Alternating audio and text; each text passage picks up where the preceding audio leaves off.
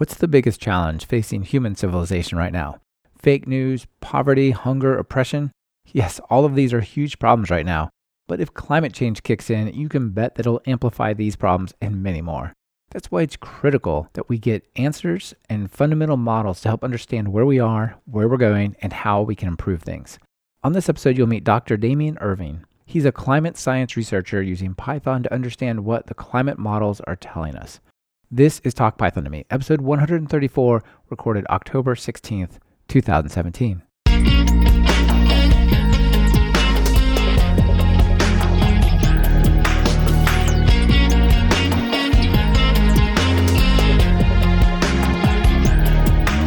Welcome to Talk Python to Me, a weekly podcast on Python, the language, the libraries, the ecosystem, and the personalities. This is your host, Michael Kennedy. Follow me on Twitter where I'm at mkennedy. Keep up with the show and listen to past episodes at talkpython.fm and follow the show on Twitter via at talkpython. Hey everyone, I'm super excited to bring you this climate science, climate change episode. But before we do, I want to just catch you up really quick on my free MongoDB course that I talked about last week. If you're looking to learn MongoDB, especially with Python, check out freemongodbcourse.com. Just last week, over 5,000 people signed up and really enjoyed it. So drop by the website, sign up, and check it out. Now let's talk with Damien about climate research and Python. Damien, welcome to Talk Python. Thanks for having me. Very happy to be on. Yeah, I'm really excited about our topic that we've got lined up today Python and climate science. And I think there's just so many aspects to talk about that. Well, we're going to cover on a bunch of them, right? We're going to cover a bunch of different things the programming, the problems you're trying to solve, the education problems in terms of educating data scientists, and, and much more than that, right? Yeah, absolutely. Hopefully, uh, we can have a wide ranging chat. yeah, I think that's the way we should definitely do this. But before we get to that, let's start with your story. How'd you get into programming in Python? Well, I mean, I, I did my undergraduate degree in science, uh, majoring in meteorology, uh, way back in 2008 now. And but that actually kind of involved very little programming, which sounds shocking, but is actually pretty common for people who study science. So I think the only programming course I did was a, a short summer intensive learning Fortran in the engineering department. And that actually put me ahead of the curve and ahead of most undergraduate scientists, and so I picked up a summer job. Yeah, that's amazing. Yeah, it's scary to think back. yeah, and then I, so I, I, was able to pick up a job off the back of that, basically doing some work for an assistant professor in the meteorology department after I finished my undergraduate degree, and he kind of sat me down in front of a command prompt, pointed me towards Ferret, which is a, a scripting language used a bit in oceanography, and kind of left me to it and I, I bumbled my way through that. Nice. Was that actually in Fortran or what, what language was that in? No, so Ferret is kind of a, a standalone language, I guess, just for doing basic data analysis in oceanography. So it's a fairly limited language, but it, it's good if you're dealing with oceanographic data. But yeah, I kind of bumbled my way through that, and then bumbled my way through using Fortran and things like that in in uh, an honours degree, which is kind of a, a year long research project you do after your undergraduate in Australia. Yeah, and that was my kind of introduction to programming, and it's kind of a pretty typical scientist experience, kind of self-taught, no formal training or education in programming. Right. Here's the problem to solve. Uh, we think programming can help. Here's some tools. Yeah. Have at it, right? Go. Yeah. but then, actually, after my honours year, I was lucky enough to get a job at CSIRO, which is a, a national science organisation in Australia, and it was a it was kind of a half research, half support scientist role. And in my support science role, I got to spend a lot of time with IT people who basically introduced me to Python, and that's kind of where my my path kind of diverged from typical. I got to spend a lot more time with IT nerds than your typical scientist would. So I was kind of really lucky in that right. respect, and they pushed me onto Python. Thank goodness. yeah, they're like, what is this language? Nobody knows what you're doing. Go learn Python. Yeah, nice. And so nowadays, what do you do? Yeah, so today uh, nowadays I'm a postdoctoral research fellow at CSIRO. So I'm back there after my PhD, which is nice. That's cool. What was your PhD in? Uh, my PhD was in waves in the upper atmosphere and how they affect the weather down at the surface. So okay, yeah, I didn't even know there were waves in the upper atmosphere. That's awesome. Yeah, it's kind of. I mean, the atmosphere is kind of a, a fluid you kind of, I guess, you don't think of it like a fluid like you would an ocean, but it flows the same way as, as a fluid and stuff. So there are waves, just like if you drop a stone into a pond and they, they ripple and things like that. So looking at those waves in the atmosphere. Okay, very cool. Yeah. But yeah, so the work involves, my work right now involves looking at climate model data. There's probably about 40 or so modeling groups around the world that have computer climate models, and periodically, every five or 10 years or so, they all perform sets of common experiments. So they'll have worlds with humans in them and worlds without humans in them and worlds with different levels of greenhouse gases and all those things. And they'll they'll make all that data available. And the entire data set is, you know, multiple petabytes in size, but individual researchers like me typically only require, you know, a subset of, of that data set. And so all that data in Australia? Is it a, is it a national computing facility? And, and rather than have people download all that data to their own institution, which would obviously be impractical, they build a lot of, I guess, analysis infrastructure on top of the data. So you log in remotely. I see. That's cool. So there's so much data that it's in one place and you send the code and analysis to the data rather than the other way, huh? Yeah. So they, they have all the analysis infrastructure on top of the data so you don't have to move it anywhere. So I I live in Hobart in Australia, but I spend my days on a computer that sits on top of all the data in, in Canberra. Yeah, so that's kind of what I spend my days doing. That's awesome. That sounds really fun. That's that's an incredible amount of data.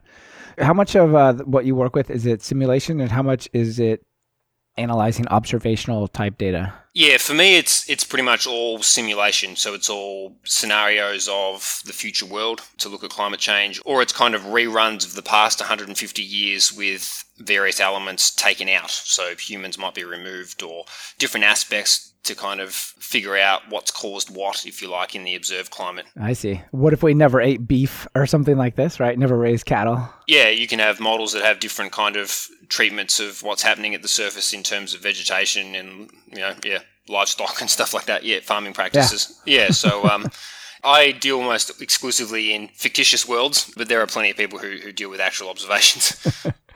yeah, and I'm sure that there's a really important place for both. So maybe that's a good place to start. Let's talk about the types of problems that you guys are trying to solve with Python. Maybe some of the modeling and how that goes, things like this. I guess most problems that climate scientists are trying to solve when they're using Python is that someone's run one of these models, either a fictitious kind of world like I'm looking at, or ones where um, a whole bunch of observations have been thrown in and, and the model is used to fill the gaps basically. So obviously we, we don't observe temperature and rainfall and all those things everywhere. So models can be used to kind of fill in the gaps between the observations, using the observations as kind of a, a ground truth. And so either way, whichever type of model you're using, it'll output large multi-dimensional arrays of data. So they'll have a time axis, a latitude axis, a longitude axis, and you know a depth or a height altitude axis. So large multi-dimensional arrays, and then it's it's basically trying to draw insights from that data about how the climate system works. Really, so a lot of kind of time series analysis on those large arrays, uh, other statistical analysis, and just a lot of the time it's just the fundamental task of actually visualizing what the model is simulating. So, actually visualizing the temperature data or the humidity data or the whatever output it is, just what is this model doing? And a lot of the challenge is just seeing it. yeah. Right. I can imagine, right? Like once you got so much data, just just great ways to visualize it so you actually understand because that's a lot of axes. Yeah, it, it seems like a simple thing, but yeah, actually just seeing what a model is simulating is quite a challenge at times. yeah. So do you feel like there's a lot of uh, pandas, NumPy, Matplotlib, Jupyter notebooks, those types of things? Yeah, definitely um, NumPy or or libraries built on top of that for multi-dimensional arrays. Uh, pandas and stuff would be probably more common among, I guess, a lot of scientists are like me and have model data that comes out on these nice grids. And, and, then you have, I guess, the other scientists who is kind of their more GIS problems. They've been out on a research vessel and they've dropped a temperature probe down at one point, and then 100 nautical miles later, they drop another one and then another one. So then they have this kind of unstructured spatial data, and it becomes much more of a GIS pandas kind of problem. Right. Because when you simulate the data, you don't have to clean it up as much. No, it right? comes fairly nice, and it's the grid is you know all the latitudes and longitudes are perfectly spaced and like it's this very nice regular grid. Whereas if you're more of an observational scientist and, and you're just taking observations wherever you can, you have to clean it, you have to get it on a grid that's a bit nicer. And so, yeah, I, I kind of I thank my lucky stars some days that I'm not in that space, but they don't have the ridiculous amount of data that I've got to deal with. So maybe maybe there's some nice aspects to it too. Yeah, of course, of course. Uh, that's, that's pretty interesting. And so for the simulations, I suspect that you have Python in action there, but it's not. Is it all in Python? Or is it C++ or what's what's the mix there? Most climate models themselves are written in Fortran. So mostly you're using Python for the post processing. So analyzing the data once it's come out of the model. And this I guess one reason most of them are in Fortran is kind of legacy issues that most climate models out there have been developed for decades. So when they started, Fortran was the only thing available. And and the other one, I guess, is well, I guess from a speed point of view, you know, with Cython and things like that these days, you probably could do Python, uh, write a climate model in Python, and I think some very simple models written in Python do exist, but in general, yeah, the models are written in Fortran and the, the post processing data analysis is done with Python. Right. Okay. Yeah, that's pretty interesting. It scares me a little to think of that much Fortran. Oh yeah, but yeah. that's okay. Yeah. yeah. When I uh, started in, in um, I studied engineering for a while, and they said the most important language you're going to learn is Fortran. And I said, please let me take C++. They said, nope, you have to learn Fortran. Then you go do these elective courses if you want. Like, oh, okay, I see how this is going to be. but yeah, it sounds like it really might be the case uh, in climate science. That's cool. So you talked about like tremendous amounts of data. Probably parallelism is like an important thing now, right? A lot of the problems are embarrassingly parallel in that you want to just do the same process on every single latitude point or something like that. So there's no kind of talking between analysis points, or you want to do the same process across lots of different climate models. So yeah, so some people will write, I guess, parallel code explicitly, if you like, using the multi-processing Python library or something like that. Or increasingly, I guess it's it's kind of built into the package they're using. So Dask is, I'm sure, one that's been talked about on previous episodes of your podcast, but that's kind of built into Xarray, which is kind of a, a build on of, of pandas for multidimensional arrays. And so it kind of chunks your problem and does all this parallel scheduling and stuff for you. So some people are doing that.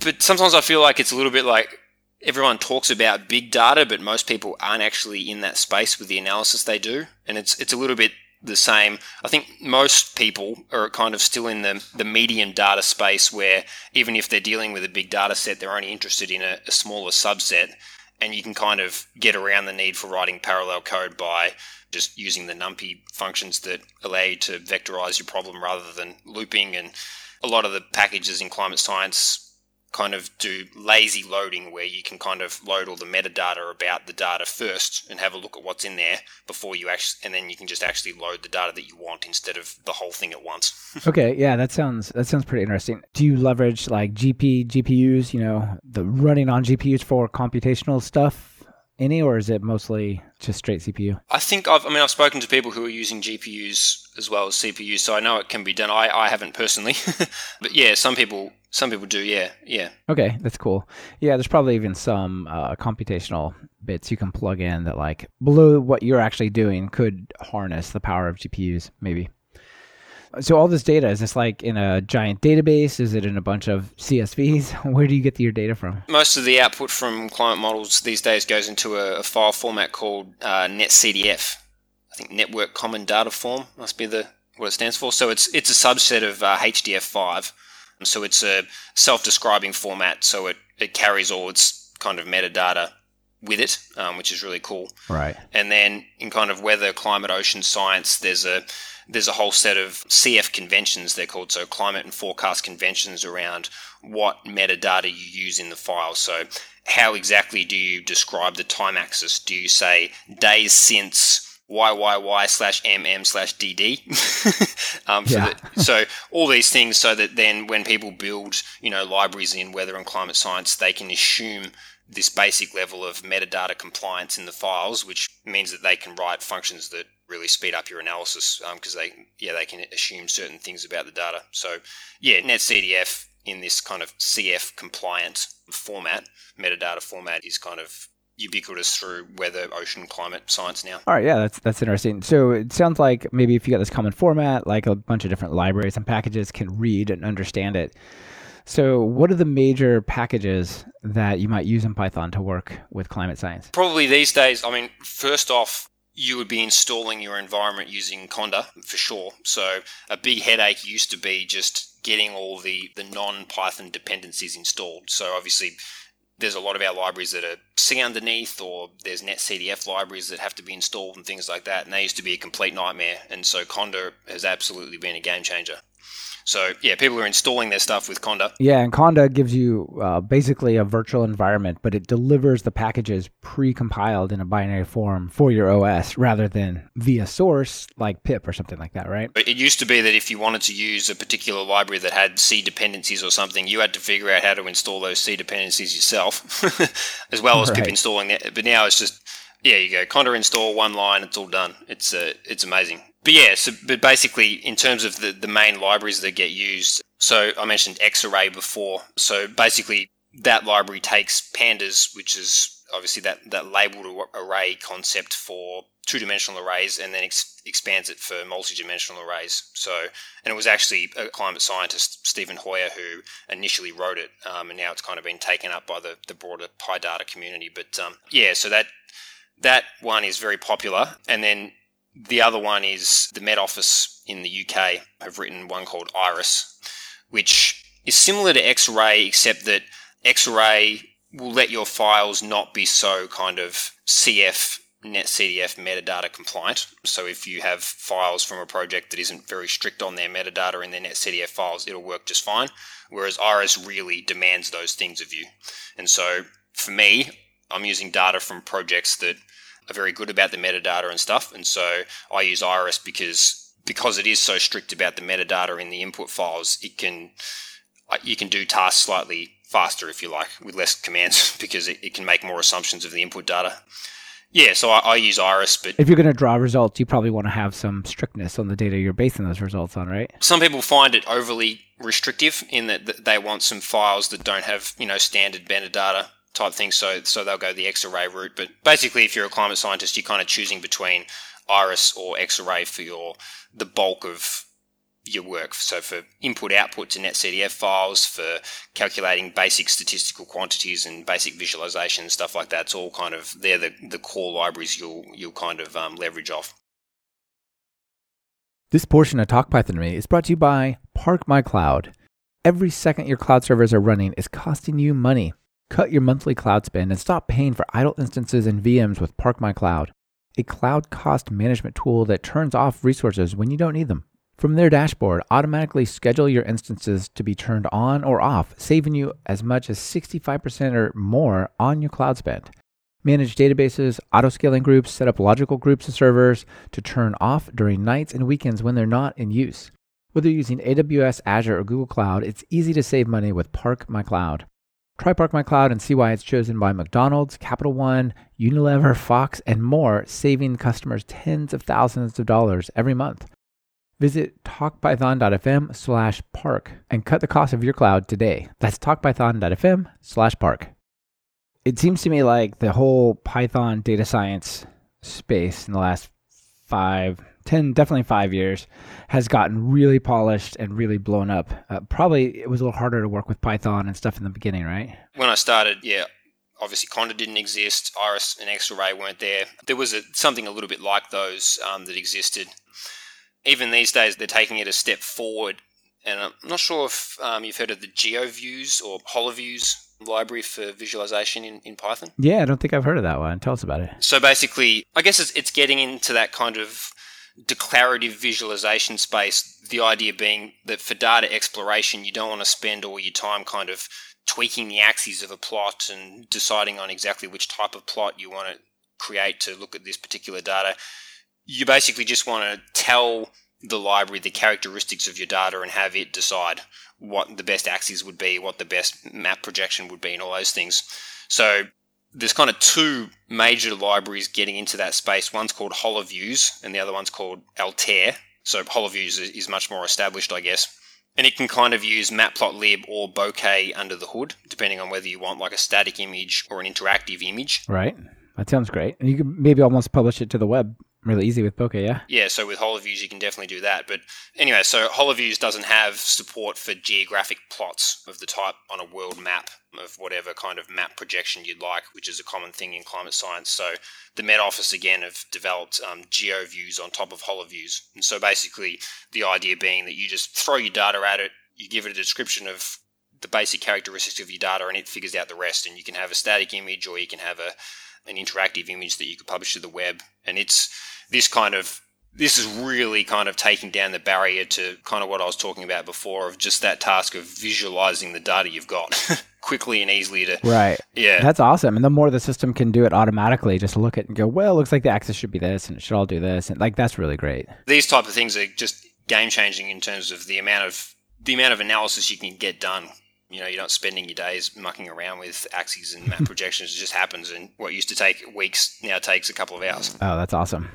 So, either now or going in the future, how do you see like machine learning and AI starting to work its way into like analyzing climate data and making predictions and stuff? There is some active stuff happening in that space. I was at a conference last year at Lawrence Berkeley National Lab in San Francisco, and there was a group there looking at applying machine learning to weather and climate type problems. So I think it'll definitely happen. I think I think at the at the moment they're in that kind of space where they're trying to figure out which problems are kind of amenable to machine learning type solutions. it's almost like right, it, right, it, doesn't right. make sense to apply to everything, but there there will be certain questions within weather and climate science that could be answered much better with by applying that. So it seemed like they have, if you like, machine learning as a solution, and now they're trying to find good questions um, to answer with it. Yeah, there's a bit of that. Yeah, that was kind of interesting. It was kind of um, it was an interesting conference. Oh, I'm sure. I know that machine learning has been taught to do things like look at mammograms and predict breast cancer mm-hmm. as good or better than professionals, right? At least under some circumstances. So it feels like, you know, it's it's really good at looking at pictures and and finding subtle, subtle trends that people might miss. And I'm just wondering, like, it seems like there's probably some good ways to use it to understand things that are subtle but then explode later in, in climate evolution. Or particularly, like, you could imagine it, it could look at a weather map and identify the fronts or other weather features. And it's just a question of would it do that better than existing ways that we do it, where you might look at a temperature field and you can look at the gradient, the temperature gradients, and, and identify it. And it's just the question is, would it actually do it better than we do it now, or yeah, so that's kind of the, I think the question at the moment is figuring out what it would be most useful for. Sure, I guess one of the real challenges is if you're trying, especially for prediction, if you're trying to predict the future, you know, in the long term, not not like what's it going to be like tomorrow in this town, but like what's it going to be like in 20 years. Machine learning is really good when you feed it lots of examples. It was like this, and the outcome was that. It was like this, that you know, like that. Uh, that breast cancer one was given like a hundred thousand mammography scans and the answer. then always ask them more, right? We only live from the past towards the future once, right? Like we can't, we don't have a bunch of examples to feed it, right? Yeah, you're right, which makes it difficult in a climate sense because there's only one realization of our past climate. Whereas the applications might be more in forecasting and stuff where yep exactly a cold front has come across Portland, Oregon, hundreds and hundreds of times in the past. Exactly. Um, so yeah, so maybe there's more of a, a, weather forecasting application. Right, that's interesting. Not as cool as if we could answer major, major questions with machine learning, but uh, who knows? Maybe someday someone will figure out a way to make it work.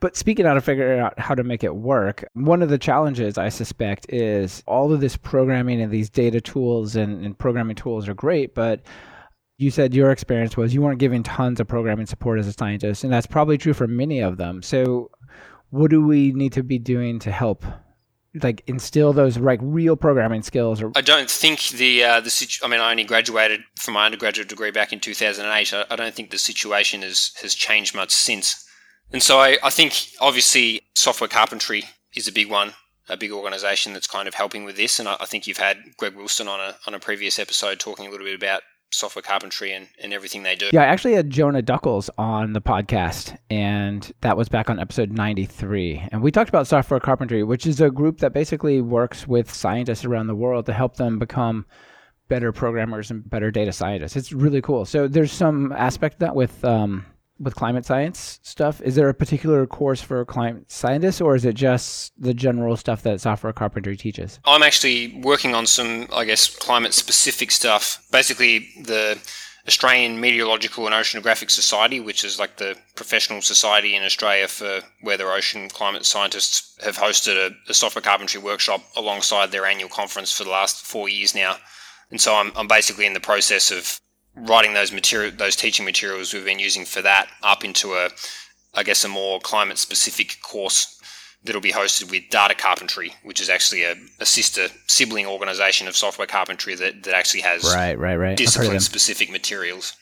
Yeah, so if you're if you're lucky enough to, I guess, to be a, a young scientist coming through who who has someone at your institution who's really into software carpentry, or uh, a professional society like Amos who, who offer these types of things, then I guess your situation is is a bit better than than mine was when I came through. But um, there's still yeah a long way to go, and a lot of people who kind of slip through the cracks and just kind of get lumped on a, a research project with really not much assistance at all in terms of learning how to program, which is which is really sad on a lot of fronts. It's sad personally for them, but also in terms of limiting the progress of their research, it's terrible. Right. I also suspect that there's a a sharing component that's limited as well. Right. Like if if you can write, go to MATLAB and write a script that will analyze something and come up with an answer that's one thing if you could form it in a way and say in python in a way that is reusable and general and tested, then you could put it out on GitHub and all sorts of people could use it and add to it. And I think there's a pure scientific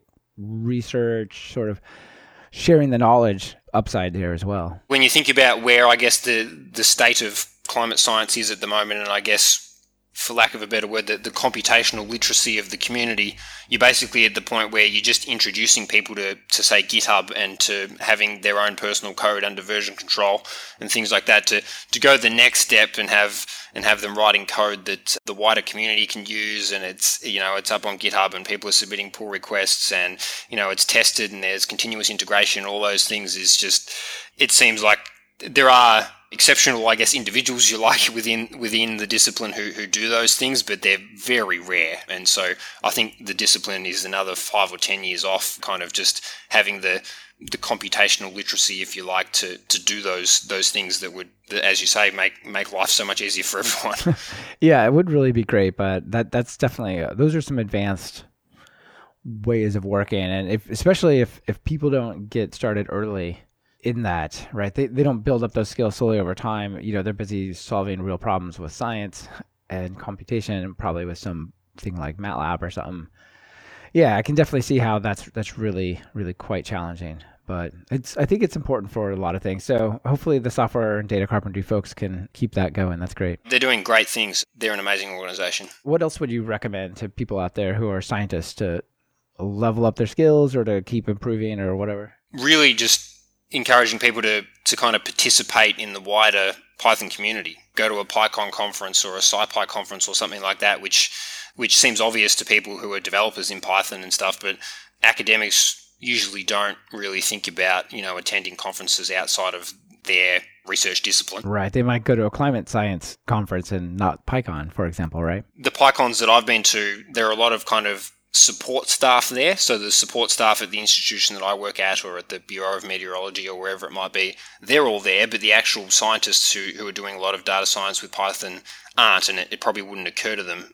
I must say, my, my first kind of PyCon really blew my mind in terms of compared to a, an academic lecture, um, an academic conference with like, you know, the recorded lectures that go up straight away, even simple things like you could use your own laptop rather than having to give them a USB and put it into their Microsoft Windows machine. and people like yeah. doing things like live, like live coding on the screen and stuff, as opposed to just a static PowerPoint presentation. It was kind of it was all very mind blowing um, compared to an academic conference. So I think um, yeah, I'd, I'd, really encourage people to kind of try and get actively involved in the in the community in some way, and it'll really kind of broaden their horizons and keep their skills improving. Yeah, I would totally second that. And I think especially the PyCon conference conferences, you know, pick your continent maybe. There's a lot of science conversation and data science conversations going on there. Like at PyCon US this year, the keynote speaker was Jake VanderPlas on the first day, who opened it basically surveying all the different ways people use Python, how it's used in astrophysics, how it's used in space telescopes, and all sorts of things. And it was very, I think it would, would actually be a really welcoming environment to people who have say some programming skill and some programming ambition, but mostly are doing data analysis type stuff. I think it, they should definitely check it out. Yeah, for sure. Even like in, in Australia, there isn't quite a critical mass to have a standalone SciPy conference, but at, at PyCon Australia, there's always a, a data science track. So you don't have to kind of sit there and you know listen to talks on web development and Django, um, yeah, exactly. and stuff like that. I, I don't. Can... I don't care anymore about what Instagram did with Python. I'm over it now. even if it was cool. No, you can definitely have an almost a pure data science experience when you go to one. Sure. Oh, that's awesome. Yeah, for absolutely. The hallway track at those conferences is great as well. You know, just the people you meet doing similar stuff. A lot of the times you don't have much in common with researchers once you get outside of your specific niche, but you often have a lot in common with in terms of the Python libraries you use and the, the types of basic data analysis you do. So you end up, you find, oh, I have a lot in common with all these people who are from very different fields. And that doesn't usually happen if you're just talking about your specific research discipline. Yeah, I was really blown away at how many different people kind of solve similar problems with similar tools, but you know the outcome is really different because of the questions they ask. Mm-hmm. Cool. So I definitely want to yeah encourage people to go to the local Python conferences. They're really good. Some of that software carpentry stuff we talked about sounds like it would be really beneficial to one of the major problems in science is the whole reproducibility thing. Right? The better you can get your code on GitHub, maybe create a Docker image that people can download and run exactly. Like the more that you could share, distribute, and sort of save your computation seems really valuable. The reproducibility crisis, I guess, is a big one. And it's so I guess the central tenet is obviously if someone publishes some research that they describe their methods in such a way that someone else working in that field would be able to reproduce their results if they wanted to. It turns out that, that most papers published these days aren't reproducible, and it's for a variety of reasons. Um, some of them are to do with experimental design, the availability of the data sets that were analysed, and things like that. But a big one is computational reproducibility, in that most papers don't make the code available that they wrote to do the analysis or the details of you know the software environment um, that that code was executed in.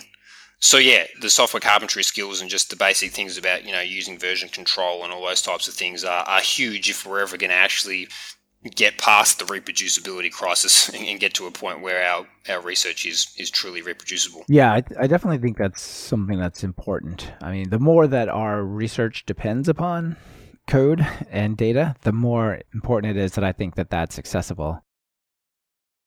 This portion of Talk Python to Me has been brought to you by Rollbar.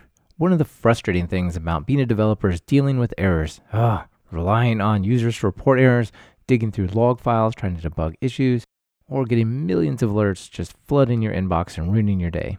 With Rollbar's full stack error monitoring, you get the context, insight, and control you need to find and fix bugs faster. Adding Rollbar to your Python app is as easy as pip install Rollbar. You can start tracking production errors and deployments in 8 minutes or less. Are you considering self hosting tools for security or compliance reasons? Then you should really check out Rollbar's compliant SaaS option. Get advanced security features and meet compliance without the hassle of self hosting, including HIPAA, ISO 27001, Privacy Shield, and more. They'd love to give you a demo. Give Rollbar a try today go to talkpython.fm slash rollbar and check them out. I know the guys at the Large Hadron Collider are doing some really interesting stuff with like taking their code and putting it in like an escrow thing. It's not GitHub, but it's something kind of like GitHub where it's like we promise we won't change or delete this code because it's linked to by this paper things like that. It's been a while. I forgot what the name was. It was like two years ago when we talked about this, but it sounds really uh, important. Some papers that I published recently, I, I mean, I, I, give the link to, to GitHub of where the code is if, if people want to see, I guess, the latest version, if you like. But then also, I guess, at, at the time of publication, you kind of, you take a, snapshot, if you like, of your code repository at that point. And, and there's websites, there's one called Figshare and another one called Zenodo, where you can put they kind of call it the long tail of your research. So things like code, supplementary figures, supplementary tables, and stuff. You put it all up there. It gets a, a DOI, a digital object identifier, and, and those. Yeah, that's that's right. And those websites guarantee that they're not going to disappear, and it'll be around for you know all eternity for people to be able to get. So yeah, so in general, the best practice these days is definitely give people a link to GitHub so they can see the latest version, but also have a version up on persistent storage place like Figshare or Zenodo. So if, if you ever change the name of your GitHub repo or something like that, um, it doesn't all just disappear. Right, exactly. I mean, it's great that it is GitHub is there and you do get the latest version, but you could delete that if you just were in a bad mood or, or whatever, right? Or your account gets suspended or hacked or whatever, right? You want to you definitely want to be careful. So that that sounds really cool. And yeah, that's what the the Large Hadron Collider guys were, were talking about as well, the digital object identifiers for the papers. That sounds great. What about like uh, Docker containers and these other things where you sort of ship like whole systems? Do you guys do you see much of that being used? I hear people talking about it as a possible solution. I think because I'm kind of more tuned in than most climate scientists to the kind of reproducibility scene. But I think in, in general, it would probably be asking too much, I guess, of a, of a, regular climate scientist to to be so up on these things to be able to to do the whole Docker thing themselves. So I think it, it's a possible solution in future, but it's kind of out of the reach of a regular climate scientist right now, if, if you know what I mean. Yeah, yeah, I definitely know what you mean. I think it's out of reach of a lot of developers as well. Like not that many people are actually doing you know complicated Docker things and or containers in, in practice, but still, uh, it seems like it would be a great solution because you can you capture the whole platform and its dependencies, not just the code plus the data. I mean, I guess a, a lighter scale, very lighter scale version of that is Conda environments that because you can you can post your environment on anaconda.org and then someone can just kind of go conda env and then the URL to where you posted it on your profile on anaconda.org and then it'll install your software environment. oh, that is really cool. I didn't know that that was a feature they had. That's awesome. Yeah, it's, it's really cool. And they, they actually, they go a step further now. They've got a, I guess, a bit of a beta thing called Conda Kapsel or Kapsel. I think it's K A P S E L. Mm, but yeah, yeah. in that one, instead of posting an environment to anaconda.org that someone can install, you basically write the specifications of, of the libraries you use in essentially your README file and then Conda Kapsel just takes your README file and then installs it all. um, yeah, that sounds really cool. They're doing all the stuff around Conda is and kind of Conda environments is, is really exciting for kind of things that are doable for a regular scientist right now because it takes one line of code. yeah, which is totally possible. It sounds like the Conda guys are doing you know tons of good stuff. I know with Anaconda distribution and all that, but it, it sounds like even maybe even more than I realized. That's awesome we talked a little bit about reproducibility and the various things people should be doing. Like, what are some of the steps that you think are within reach to get people to, you know, sort of become better at participating in the wider community, do more stuff on GitHub, more libraries, things like that? One of the major issues I think up until now has been, up until recently, has been there isn't really an incentive for people to take the code that they've hacked together for themselves for their the research problem that they were doing today for this particular paper and put in the time and effort to make it general enough that the wider community could use it and they could pip install it or conda install it and those types of things. There's a few journals out there now. There's the Journal of Open Research Software, which I'm actually an associate editor on, or there's one called the Journal of Open Source Software as well. And basically, the idea is because citations of academic papers is, is currency in academia, that's how you get promoted, that's what your career depends on that's the kind of incentive. If people can write a paper documenting their this research, scientific research software that they've released, and then if people start citing that every time they use it in their papers, then that's the kind of incentive that academics kind of need to go that extra step and actually take their personal code and make it community code. That's starting to happen, and, and certainly we're getting a lot of submissions at Journal of Open Research Software and stuff and so now I guess it's it's it's a matter of it becoming part of the culture for people to actually look for those papers and cite them in the method section of their papers, just to absolutely make sure that the authors of that software are getting the, the academic credit they deserve for it. Oh, that's a really good point. You're right that it definitely is the currency of academia. And I guess sort of making that a habit, right? Is it's one thing to go to GitHub and grab a package and just go and like do some analysis with it, but you know, how I guess it almost would be great to have in the package, like, and if you're going to cite this, if you use this in academic paper, please, you know, this goes in the bibliography or whatever, right? Just getting people to start their, their the method section of their paper with just one paragraph talking about the software that they used and citing the actual publications that relate to that software, that would make a huge difference. And so it's kind of it's getting that to okay. be a cultural thing where our method sections always have a bit about the statistical methods that we use. Why don't they have a paragraph on the code that we used and where we got it from. I think that's a great idea, and it's so it's so low hanging fruit, right? It'd be really easy to do that. Yeah, so I hopefully as these journals get bigger and and people start pushing people to, to cite them, that that'll happen, and you know in ten years' time it'll just be every method section has a paragraph on code. I definitely see that as a, a possible future for us. So speaking of possible features, Let's have a uh, conversation a little bit about climate change. Uh, you know, you've studied it more than almost, I'm sure you've studied more than anyone else I've spoken to, more than most people, let's say. So, what do you think? Climate change, is this a, a real thing? Did people cause it? Absolutely. I guess the frustrating thing from a, a, climate scientist point of view is that that question is, is climate change real and are humans causing it hasn't been you know an active research question for more than 30 years it's been accepted in the scientific community for at least that long and so you know well hold on hold on. if i turn on the news here in the us there's always some other there's like half of the person the people on the tv channel saying oh i have 400 4000 scientists who say this is not real like it's just give us a sense of like why it's so accepted and and whatnot. Uh, you know, maybe put a little pushback on that vision that gets projected by news. Yeah, those ones are very. Even their statistics where they go, you know, ninety-seven percent of climate scientists agree. It's actually hundred percent. Like I, I've been going to climate science conferences for a decade now, and I've never, ever, ever sat in a presentation or read a paper that suggests that climate change isn't happening. It's a given, and it's been a given for a very long time. So the disconnect between kind of what's being discussed in the science community and what's being discussed in public is is very frustrating. I'm sure it is, yeah. And it's not unique, obviously. Like if I went to a, a health conference, um, you know, the difference between you know public discussions and policy on health would be very different from what experts in health think should be happening. And it's not a unique thing, if you like, but it is particularly frustrating, um, just because it yeah, that's a question that we moved on from 30 plus years ago. yeah, I think one of the things that like makes people feel that this is more up for debate than it is is at least in the US, I haven't I don't know outside the US, but there's this tendency of if you're going to present something, you're going to present both sides of it.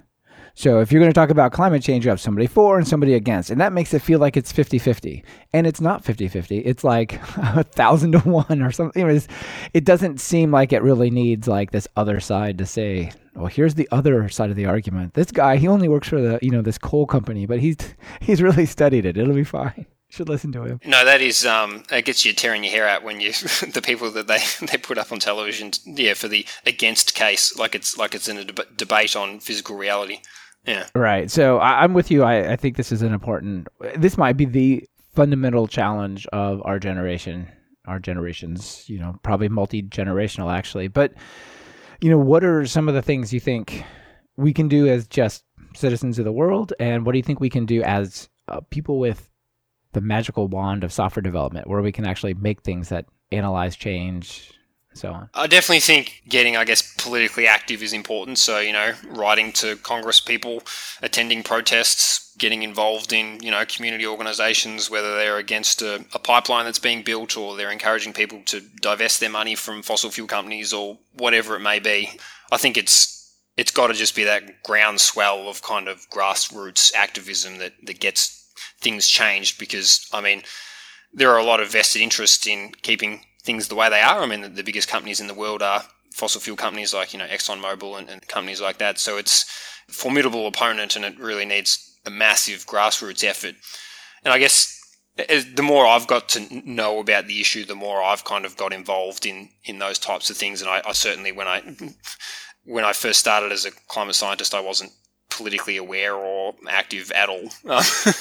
but um, all, all, the, I guess, organisations that I've been involved with as I've become more active are, you know, really crying out for help with IT stuff, whether it's their website, whether they, they want to analyse some voting data or whatever the case may be. Like if you rocked up at a a grassroots organization doing, you know, climate activism and said, "Hey, I've got a bunch of IT skills," they'll fall over themselves with um, with gratitude and, and with things that you can help with, and, and you'll be you'll be up to your eyeballs in, in way too many things that you've got time to do. But yeah, no, definitely, I think developers and people with IT skills have have a particular role to play just because it's they're such important skills, and these organisations are just crying out for help with that kind of stuff. So yeah, if you want to get involved, there's absolutely ways to put your skills to good use. Yeah, that sounds like a really good thing to do. Certainly, if, if you gave a couple of hours a week or something to one of these organizations, and they if they really are totally missing the software side of the story, right? They don't have a lot of people to help out there. You could probably make a pretty big difference there. Oh yeah, absolutely. So, how much of this do you think is like a political fight versus an economic fight? You know, I mean, like every time you take an action or you buy something or you don't buy something, you're kind of voting with your your dollars or your pounds or or whatever, right? And you know, do you think it's more important to act as consumers or to push on the political side, or where, where do you think the leverage points are? I mean, I think it's both. I mean, I, I think I used to think that it was just definitely talk to politicians and get them to change their minds.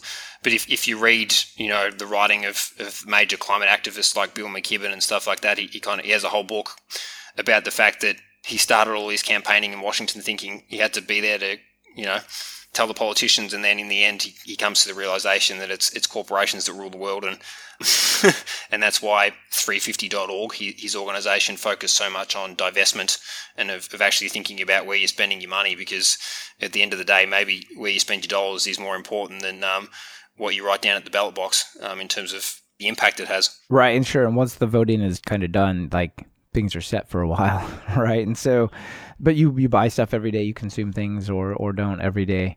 That's pretty interesting. Here in the U.S., I don't think there's a lot of positive policy that's going to be passed in the next two years on on climate stuff. But I I feel like we still get many many choices on what we buy, what we don't buy, where we get our energy from. Things like that. So there's still lots of things that people can do, but I, I totally agree with you on donating some time to activist groups. So maybe uh, what, what do you think is the most the most exciting or encouraging development in the last couple years around sort of positive change to fight climate change? And then maybe like what do you think is a like a setback that we've had that is unfortunate lately? The most exciting would definitely be just the growth in renewable energy. So I'm, I'm sure it's similar in the US, but here in Australia in particular, the growth of you know people having you know solar panels on their own roofs and stuff is has been huge, and it's kind of in spite of government efforts to kind of slow it down, um, if you like, because obviously you know energy companies have a lot of lobbyists and things like that. But but in, in spite of that, it's renewables are just going from strength to strength. So that's definitely the most exciting. I would definitely agree with you that like you know a little bit with the politics versus dollars, like renewable energy is becoming the financially smart choice and once that happens like it's just forget the politics right it's going to solve itself at, at that point. But uh, you know, we can slow or hasten it for sure through politics. Probably your question of what was the most discouraging thing is probably the ability of kind of vested interests to slow things down. It kind of it feels like it almost feels like uh, sometimes with climate change is that we will eventually get there and we will eventually reduce our emissions significantly, but like it's a slow victory is, is kind of a loss because of all the heat that will be accumulated in the climate system in the time it took to get there. That we have to win and we have to win fast. And the fact that we're potentially winning, but winning incredibly slowly, um, is a big problem. it's both encouraging and really frustrating at the same time. Yeah. Right? Yeah. So, um, yeah, no, winning slowly is not really kind of an option, but the ability of vested interest to kind of slow things down makes it feel like it could be a very slow victory, which would be really not a victory at all in the end. Right. All right. Well, maybe we'll leave it leave it there with that for the, the the climate science stuff. And let me just ask you the the final questions that I ask everyone who's on the show. So, if you're going to write some uh, Python code, uh, what editor do you open up? I'm a simpleton. It'll be like Text Wrangler or gedit or, or a simple graphical text editor like that. I used to be kind of self conscious about that, and then I was teaching at a software carpentry workshop, and one of the helpers was a, a core Python developer, and he told me that he uses simple graphical editors like that too. Ever since he told me that, I've, I've felt really good about myself. hey, if the core developers can do it, you could definitely do it. Yeah, That's exactly. Awesome. All right, and and uh, notable PyPI package. I mean, you named a few that are involved in client climate science. Yeah, I thought I might actually give a shout out to a little one, unknown one. I use Git Python. I'm not sure if you've ever um, use that. It's basically just a hook to Git. But basically, GIT Python. Yeah, yep, all one word, GIT Python. And so basically, I use it because a lot of with this these netcdf files that we use um, that have the the metadata in them, some of the tools that have been built kind of in the global history attribute of these files, it keeps a record of what was entered at the command line to produce this file. And so I can I can do that basically. I can have a, a script that at the end puts in the history attribute at the command line. It was Python, the name of the script, and then whatever input arguments it was. So I have a complete record of what was entered at the command line to, to produce this file. And then with Git Python, I can also have, you know, every commit in Python has a, a unique 40 character string associated with it.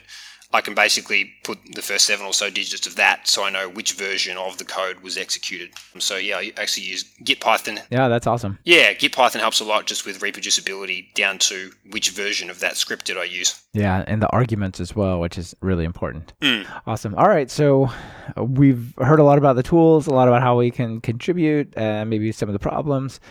What's the, the final call to action? People are interested. How do they get further involved or, or do something along those lines? I mean, I can give a, a shameless plug for myself. So I have a blog, drclimate.wordpress.com, where I talk a lot about Python in, I talk about research best practice in general, but a lot of the time that means I'm focusing on Python basically in climate science. So uh, if people want to subscribe to that, that's a good way to kind of keep up to date with things. We can follow you on Twitter, right? At yeah, at Doctor Climate as well. Yeah, at Doctor Climate, which I'll put in the show notes, of course. Just to kind of, it'd be good to have, I guess, more people in the in the climate science Python discussion, if you like.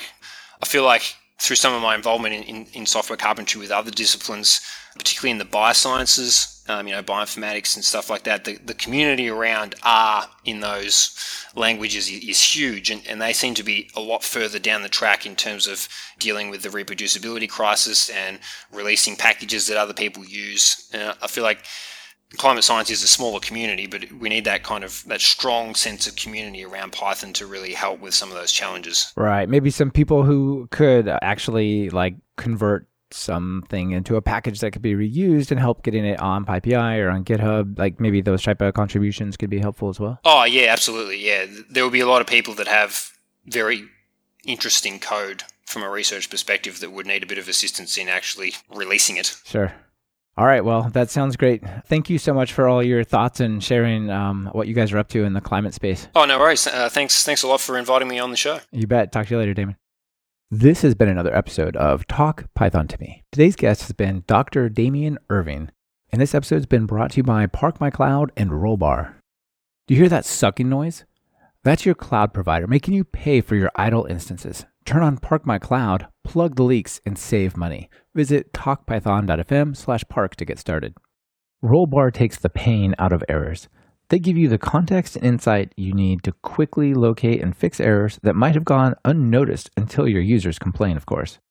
As Talk Python to Me listeners, track a ridiculous number of errors for free at rollbar.com slash talkpython to me. Are you or a colleague trying to learn Python? Have you tried books and videos that just left you bored by covering topics point by point? Well, check out my online course, Python Jumpstart by Building 10 Apps at talkpython.fm slash course to experience a more engaging way to learn Python.